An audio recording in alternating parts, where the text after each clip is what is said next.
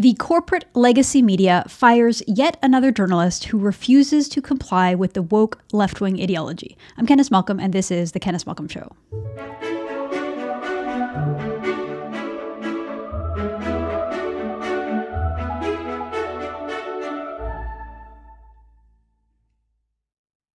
Everyone. Thank you so much for tuning into the show. So, it seems like an all too familiar story. The legacy media fires a bright and up and coming journalist for the crime of not being woke enough. If you refuse to go along with the corporate media's social justice agenda, if you fail to comply with the left's rigid, regressive, anti scientific dogma, you very much run the risk of losing your job. Now, this is true in all sorts of sectors. I've heard of friends who work at big banks who are required to put their preferred pronouns in their bio. Yes, you have to tell the public whether you are a he or a she, as if they wouldn't be able to tell uh, from your name and your photo. And here at True North, we've reported about how government workers are now often forced to attend so called anti racist training, which is usually just filled with racist nonsense about white people being universally oppressive and irredeemably bad. The woke mind virus, as Elon Musk aptly calls it, has infected just about every company in corporate Canada, but it seems to be the media that is hardest hit. There are anti conservative purges happening in editorial sections and managerial rooms across the country. Among the legacy media, I found that this is particularly true in the world of talk radio. So, talk radio used to be a medium that was dominated by conservative voices and conservative ideas, but that has dramatically changed in the past decade. We used to hear passionate and heated criticisms of never ending leftist dogma. Well, today it's the opposite. We hear cheerleading of woke dogma. We used to hear voices ranting against things like political correctness and government overreach rants against progressive forces undermining family, tradition, and the values of our society. Well, today, talk radio again champions all those things. All those things. It sounds completely different. It's soft. It's effeminate. It's progressive. It's unapologetically woke. The most trusted conservative voices in the talk radio world are long gone. Voices like David Rutherford and Andrew Lawton, they have been pushed off the airways. The ones that still remain, like long-standing conservative voice Charles Adler, I once worked for him. Well, he's done a complete 180. Adler used to be the voice of Canadian common sense. That was his tagline. That was what he based his show around.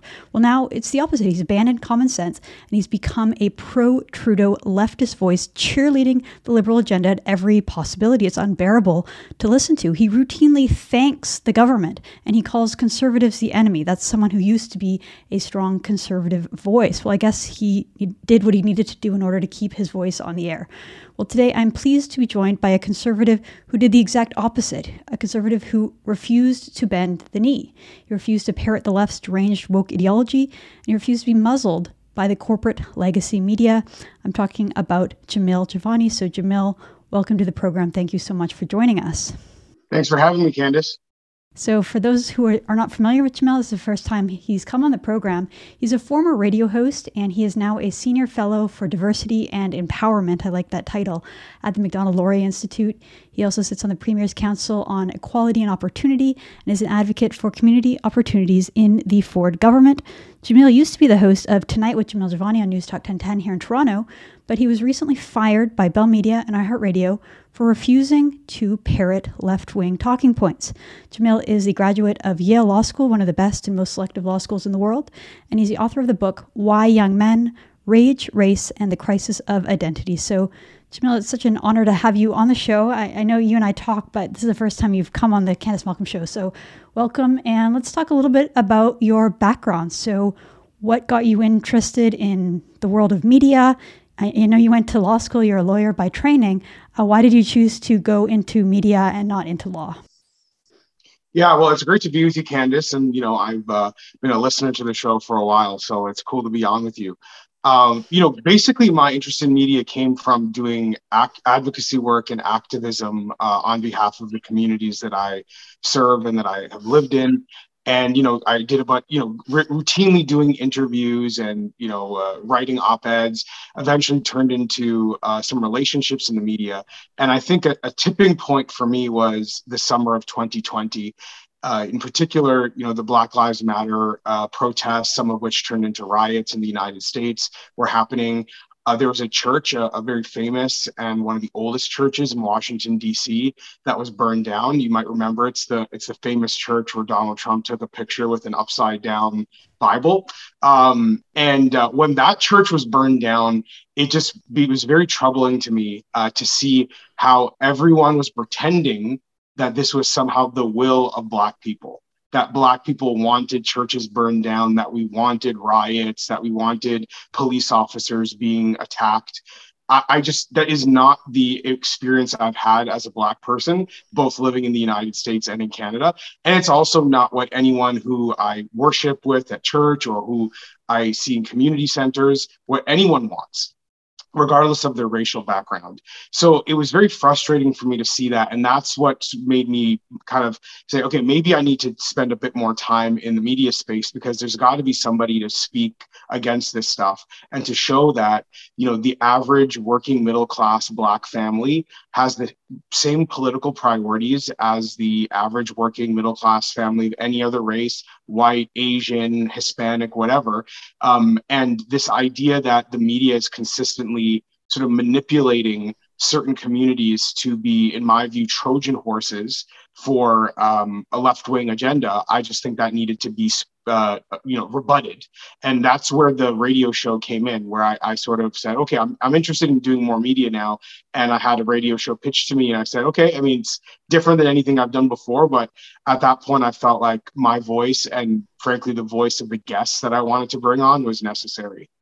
It's so interesting. I, I, I want to go back to that summer of 2020 episode because it, it, was such an interesting sort of turning point uh, in, in retrospect right? You had covid in full fledged everyone was ordered to stay at home. It was a new a new edict that we're all sort of getting used to. We were told two weeks to flatten the curve. And then as we know that turned into many many months of lockdowns.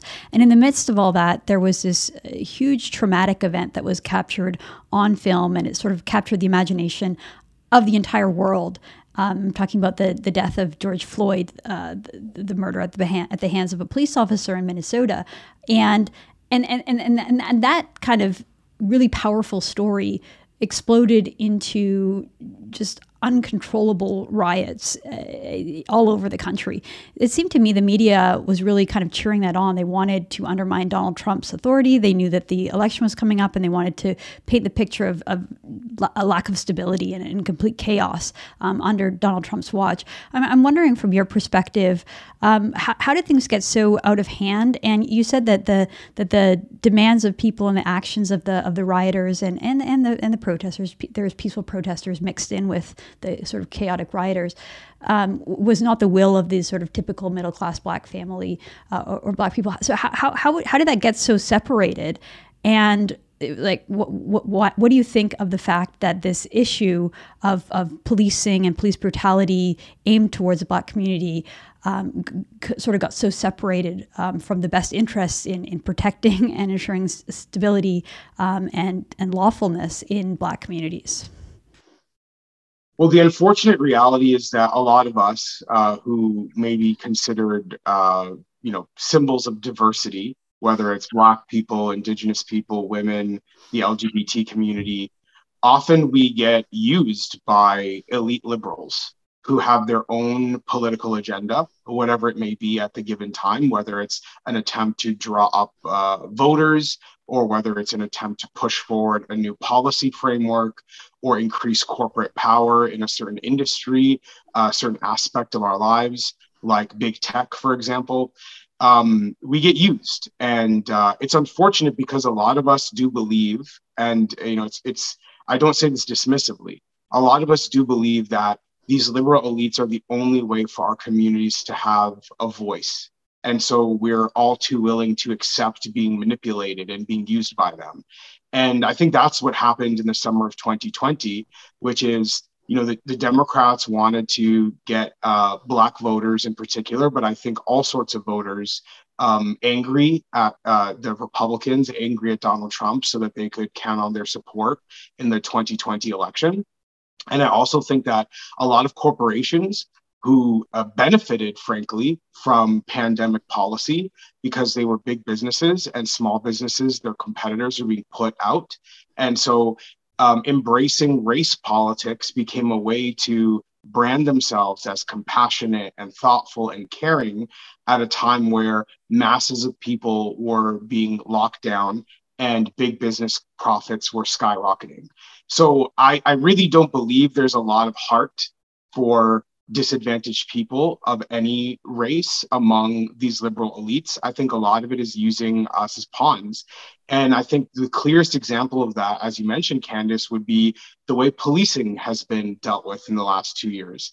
The reason why what happened with George Floyd is so tragic, in addition to him losing his life and his family having to mourn him, is that police are necessary in all of our communities, but especially where children are exposed to crime.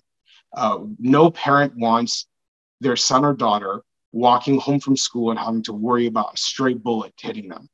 So, in those sorts of situations, police violence is doubly tragic.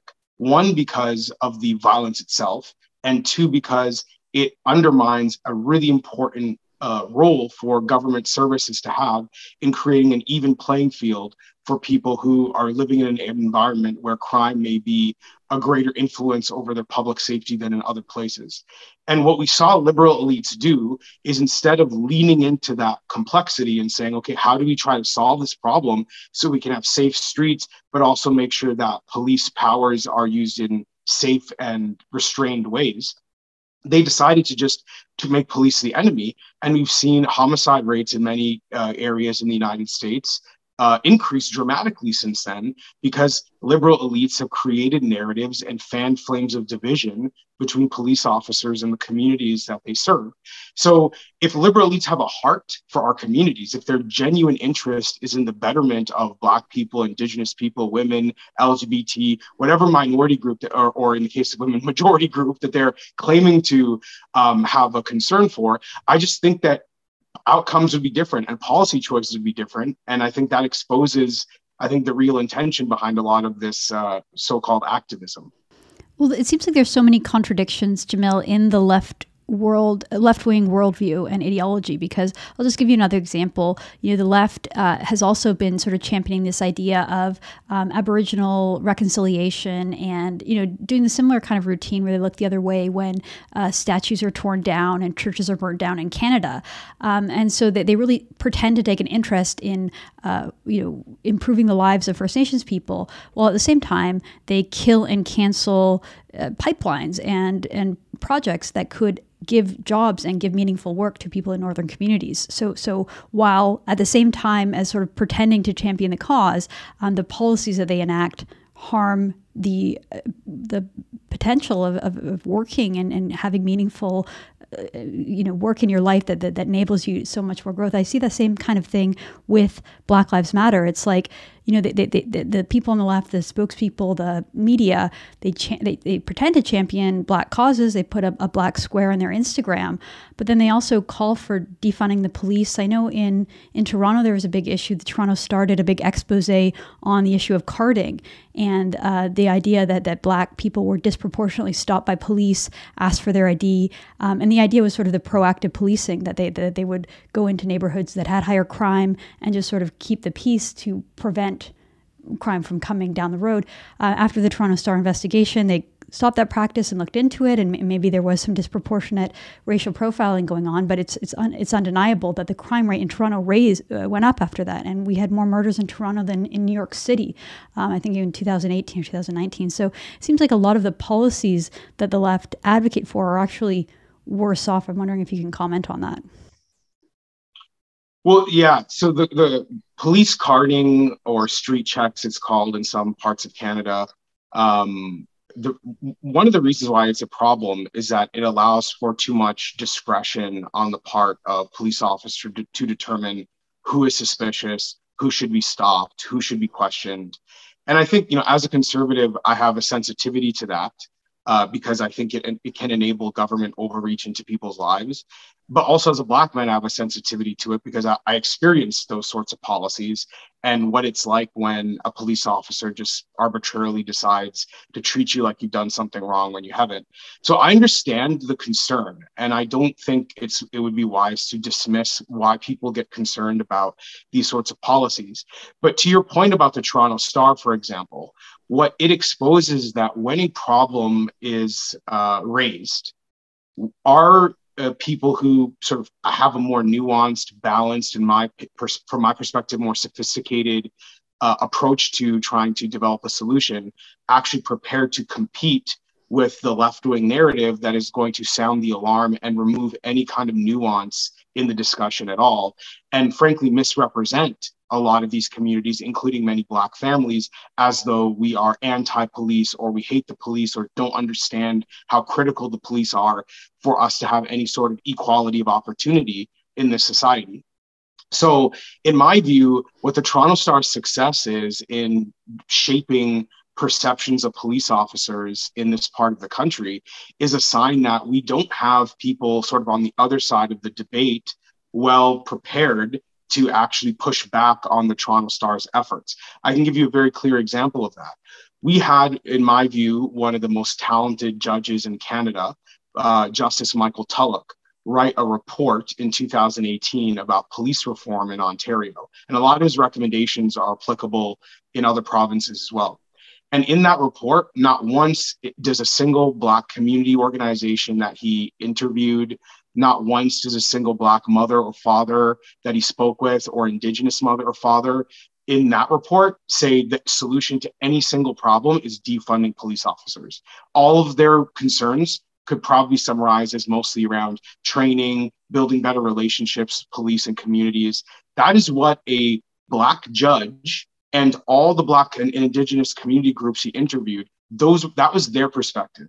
Now you would think that conservatives uh, in power, whether it's the provincial government here in Ontario, for example, might see that as an opportunity and say, okay, so these are actually really reasonable, practical ways of addressing people's concerns about policing. We should get behind that. It actually doesn't harm anyone, it doesn't take uh, responsibilities or resources away from police officers. In fact, it might lead to more resources for police officers. And yet, conservatives sat on that report for two years and did nothing. And then when the George Floyd thing happens, the left is ready to push their agenda. And we had nothing to say in response because our work, the work that was done on behalf of the working middle class families that we should be thinking about and prioritizing, was just sitting on a shelf somewhere. So in my view, it's one, you know, we, we can certainly be frustrated with the Toronto Star's alarmism or other examples of the left being really successful in changing a conversation for the worse. But there's also tons of examples of conservatives just not being ready to fight back and not being in a position to advance our own worldview. And we can't blame anyone for that but ourselves. You're so true. You're so right. It's so true that conservatives are constantly on the defense. And even when we have opportunities, like I would say that COVID presented a golden opportunity for conservative governments to look at reforming our healthcare system, something that conservatives have long complained about the rigid government monopoly of healthcare. Uh, well, here we have this opportunity where healthcare system is, is failing, and, and a lot of Canadians are noticing that. And rather than conservatives being proactive and trying to push forth their own agenda. They're still sort of playing defense on the latest uh, you know, cultural issues uh, with liberals. It's, it's, it's, so so unfortunate, Jamil. I, I want to go back to the whole uh, situation with you at News Talk 1010 and what happened there. So, so you said that you got um, approached and someone pitched a radio show to you in the midst of, of this this uh, social situation that we were just commenting on. Uh, so, so tell us about your your career with the radio station, um, what your show was about, and how long how long you lasted on the air. Yeah, so I was on the air for about a year and a half from summer 2020 until the end of 2021.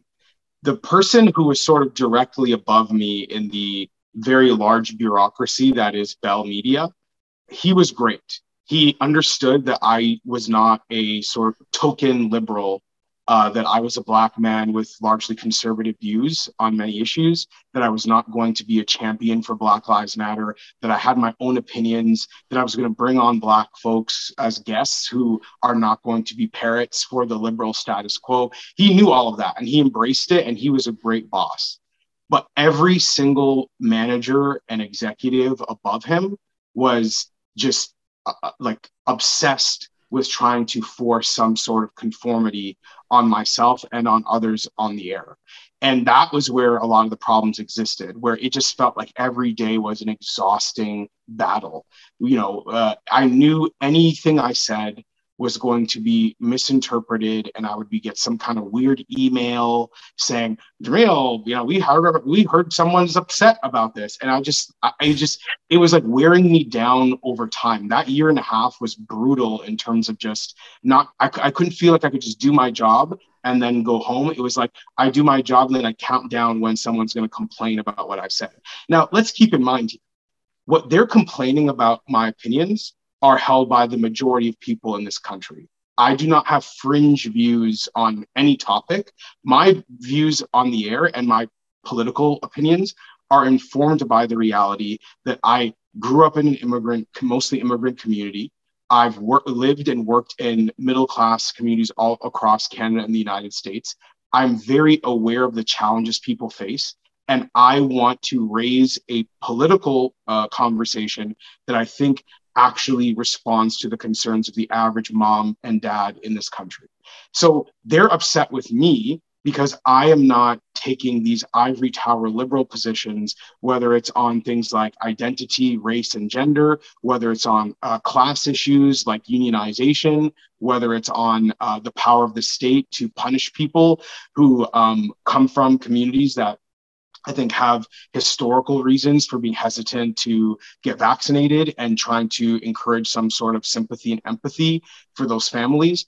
Like it was just so weird to to live in reality where most people either if they even if they disagreed with me, the average person I interact with at least can see the reasonableness in all the positions that I take. And yet in Bell Media, these people who want to sell you the internet and cell phones, who in theory should be responsive to you know what the masses of people think and believe and their priorities and their concerns and their debates wants to push absolute conformity on a lot of these issues on the air. And that boiled over uh, in canada day last year uh, where the day before canada day on june 30th they wanted us to play a bunch of clips of people complaining about how racist Canada is. They wanted us to go on the air and basically decry the country as racist. And I was just like, this is not reality. Like, I grew up in Brampton in a neighborhood that is mostly Black and Sikh. I never once heard people badmouth the country. They may have issues with uh, discrimination in some cases or feeling like they're not getting an equal opportunity. Sure, but I've never once heard people say, I wish I never came to Canada, or I wish I could leave this country, or wow, how terrible. Never once, never. And so the fact that they were trying to take their one black radio host and turn him into a whiny white uh, graduate student, I just was, I just refused to do that. And uh, you know, these you know, white liberal executives, I think, took uh, offense to the fact that I was unwilling to do what they asked. And I was very, as you could probably tell from hearing me out, very passionate about opposing their pressure. And, you know, unfortunately, it's an industry, as you know well, uh, Candice, full of people who are willing to bend the knee on everything, even when they disagree privately. The media world in this country is like a giant country club where people are afraid of offending their overseers because they may get kicked out. And because of my background as a lawyer, because I work in policy and activism, I don't need the media. And so I was not willing to let these people manipulate me into thinking I'll have no career unless I do what they say. It's just not a position I was willing to accept. And I think that more than anything is what led to them terminating me was they realized, you know, they've got someone who might set a bad precedent if other people in the industry look at me and say, "Oh, you can have a career while like saying what you believe and standing up for yourself," well, we can't have that. So they tried to make an example out of me, and I think they thought they could, you know, uh, incentivize me with money or with additional job opportunities to prevent me from telling the truth of what happened. But I was I'm not willing to sign an NDA. I'm not willing to take their their bribes I'm going to tell the truth. And, uh, you know, I know they're upset about that, but that's what happens when you uh, treat people this way. You know, they try to dehumanize conservatives. Well, we're going to force them to recognize our humanity. It's it's so there, there's so much irony in in that story, Jamil, because they hired you uh, to comment on a very you know public social situation that was going on with George Floyd and Black Lives Matter, and then they wouldn't let you have your own voice. They wouldn't let you say what you wanted to say. They tried to pressure you. So you had white liberals pressuring a young black radio host to, to, to, to repeat a certain type of, of ideas. And it's like, do, do they not realize how sort of out of touch and uh, propagandistic they are? It's, it's really, it's really wild. I, I wonder. I, I, know that you, uh, you you said you started in radio in 2020, so you you might not have known what the industry was like sort of back in the day. But when I when I was growing up, I remember my dad would always listen to the News Talk uh, radio station in Vancouver, and it was it was right wing. That was that was what talk radio used to be. It was uh, you know people talking about how, they wanted government, smaller government, and, and basically to be left alone by government. And that was sort of the theme that, that I would constantly hear. When do you think that started to shift? And when did this sort of uh, you know, woke uh, dogma and, and, and the necessity that everyone have the exact same opinion, uh, when, when do you think that started to take over and, and what was causing that? Well, one of the one of a couple things are happening here. So one of the big issues is that uh, too much too many media outlets in this country are owned by a very small number of people. So Bell Media owns CTV News. They own a bunch of radio stations across the country. They own TSN. They own a lot of media outlets. So even though you know the average consumer may see these different brands, at the end of the day, they're controlled by the same people. And what that means for us as Canadians and living in a democracy is that a small board of directors, a small C suite set of executives get to decide what is politically acceptable on these outlets and what isn't. So the centralization of corporate power over the media is a big part of what's gone wrong here. Because what you have in the case of Bell is the same company deciding what is politically correct on the radio or on television is also a very risk averse company trying to sell you the internet and cable services and cell phones. So they're taking a mindset of selling you products and applying that same corporate philosophy to the media, which I think the average Canadian would say, we'd love it if our media were independent enough to actually criticize big corporations. What if Bell Media is doing something that's harming the country? Like, for example, Bell Media as a corporation takes positions on political issues like, for instance, systemic racism. And then now uh, it spreads that philosophy and how they want to talk, about racism and race on all these media platforms. That seems like something journalists should be talking about. Do we want corporations promoting their political philosophy from the top of a board of directors all the way on down through its media platforms? We don't talk about that. The other issue that comes from Bell Media's concentration of power is we know that Canadians are charged more than almost any other country in the world, very high rates for cell phone services and for uh, internet services. Bell Media just raised its prices a few months ago. That seems like something Canadians might want the media to report on. Should we be concerned? Should journalists be talking about why is it that Canadians have to overpay for these things? Why is it that it's becoming increasingly difficult for the average family, especially during a time like this where everything's becoming more expensive? Why is it that we shouldn't be making these things more affordable, especially, by the way, when the government's going to force your kids to stay home and take classes online? Why is it now that Bell gets to raise the price of the internet while more parents actually need the internet to give their kid a fair education? These are all questions that you would want a, a, fair and independent media to be exploring, and yet you see very little coverage on these issues. So I think that's one big problem is the corporatization and the centralization of corporate power in our media.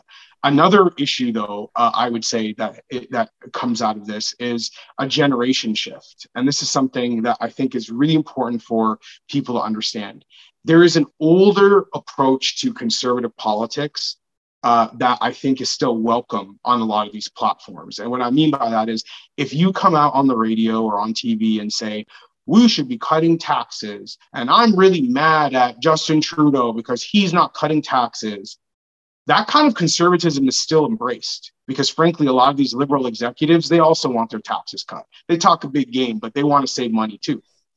But the kind of conservative politics that I would say is of our generation, Candice, where you're seeing, you know, millennials, Gen Xers, Gen Zers talking about things like uh, race and gender and, and being, you know, and having a clear view that is different from liberal orthodoxy or talking about inequality and what we do about the fact that you know very small number of people got very rich during the pandemic that uh, big tech power is growing and accumulating at an unprecedented rate. These are the kinds of issues that i think younger conservatives are more inclined to talk about. These are the kinds of things i talked about on my show and they have a very strong problem with that. So they would love it if they could trot out uh, you know elderly people to uh, re- repeat talking points from the 1980s because then they can caricature conservatives. They can say, oh, these people are out of touch. They don't know what's going on in the world right now. That's the kind of conservative they would like. And frankly, you can see even some politicians that that mirror that approach to politics get a lot of support from the Bay Street type of, uh, of crowd. But if you are bringing a different perspective, one that might actually challenge these folks, it's yeah, it can be a tough battle, and I think that's that's a big part of what's changed in the media landscape. Well, it's so true because there's always a certain brand of conservative that wants strange new respect from the media, and I and I see it sadly too often with conservative politicians. Uh, well, well, they'll they'll present themselves as being socially liberal but fiscally conservative, as if that's the sort of acceptable combination in in the media. Uh, where you're completely right, the, the the cultural battles of our of our time are really the defining issues, and and that's the, those are the ones that certainly the media and, and too many conservative politicians uh, shy away from. I'm not talking about social issues. I'm talking about cultural issues, and I, I I actually feel Jamil that there's a bit of a turning point. Like the left has had a dominance for, for, for the last, I don't know, 20, 30, 40, 50 years when it comes to social progress, right? The, the, the left has pushed its ideas through academia, through the media, through corporations, big business. Every, everywhere you look, the left is, is gaining ground but I think I think they've gone too far, and there's a couple of big examples. You see Ron DeSantis, the the uh, governor down in Florida, really pushing back against Disney, and it looks like you know having having a victory in terms of uh, you know pushing through legislation that protects parents from their children being indoctrinated with the gender ideology in school uh, you know Disney pushing back and then Disney losing their special uh, status that gives them special tax and uh, you know exemptions from reg- regulations. Um, so on the one hand, that that cultural battle is being fought out, and I think won by conservatives.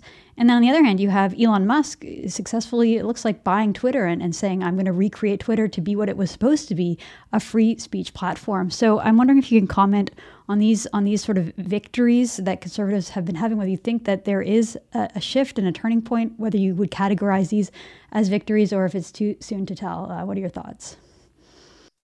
Well, I think you're right that there is a pushback mounting. Uh, it's becoming more commonplace to see people, you know, acknowledge like this has gone too far. This this woke political movement, uh, however you want to label it, I think it's becoming increasingly common for people to, to feel more comfortable saying what they probably believed two years ago, but didn't know how to say without potentially risking their jobs, their reputations. So that is a good measure, I believe, of pushback growing is just seeing it be more commonplace for people to express dissent from this uh, very well-funded, uh, well-financed political movement. Where I'm a little bit concerned is with you know with someone like Ron DeSantis, I think he's on the right track uh, in terms of establishing some uh, safeguards for how power is used in our society. I don't see the Elon Musk uh, thing really being an example of that. Like it's really just switching from one center of power to another. Maybe he'll use it in a way that's more pro free speech. But even Jack Dorsey's comment on this is that he doesn't really believe that Twitter should be a company, a private company anymore. He said that. And he said if it's going to be a private company, he's glad Elon Musk is in charge, but he doesn't believe that it should be a private company. And I, I tend to uh, agree with that. And I think Ron DeSantis's views are in line with that too. Now, I don't know if that means it should be considered a public utility. Some of these um, uh, big tech firms you know, I'm, I'm not super confident that's the solution either. But broadly speaking, I do think that we need some sort of regulations in place. And this is what Ron DeSantis has done well, just to make sure that power accumulating in the private sector is going to have some checks and balances, the same way conservatives rightfully want power in the public sector to have checks and balances. So, from my view, that should be the ultimate goal. And any change that happens that doesn't increase accountability on powerful institutions probably could be a good first step, but probably is not where we should be hanging our hats, I think.